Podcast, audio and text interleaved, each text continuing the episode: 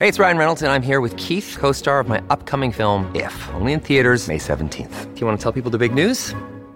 All right, I'll do it. Sign up now and you'll get unlimited for $15 a month in six months of Paramount Plus Essential Plan on us. Mintmobile.com slash switch. Upfront payment of $45 equivalent to $15 per month. Unlimited over 40 gigabytes per month. Face lower speeds. Videos at 480p. Active Mint customers by 531.24 get six months of Paramount Plus Essential Plan. Auto renews after six months. Offer ends May 31st, 2024. Separate Paramount Plus registration required. Terms and conditions apply if rated PG. Podclass, i podcast di classe editori. Ancora una giornata di rialzi per le principali borse europee, Milano una delle migliori che guadagna quasi lo 0,90%. Linea mercati. In anteprima, con la redazione di Class CNBC, le notizie che muovono le borse internazionali.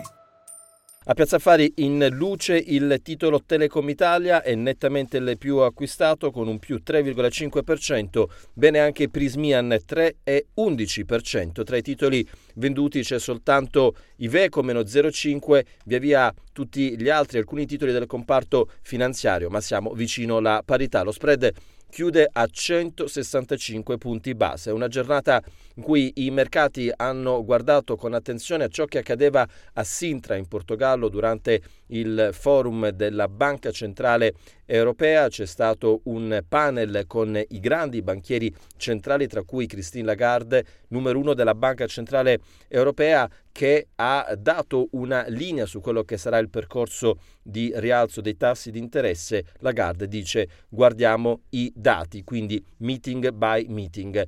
Da Sintra ha parlato anche il numero uno della Fed, Powell, che ha detto andiamo avanti sull'aumento dei tassi di interesse, lo dice dopo la pausa che è stata eh, fatta invece nell'ultimo eh, meeting della Banca Centrale Americana. A livello macroeconomico è uscito il dato sull'inflazione in Italia, l'Istat stima prezzi invariati nel mese di giugno più 6,4% anno su anno in forte calo di oltre un punto rispetto al mese precedente. A incidere positivamente è il calo dell'energia.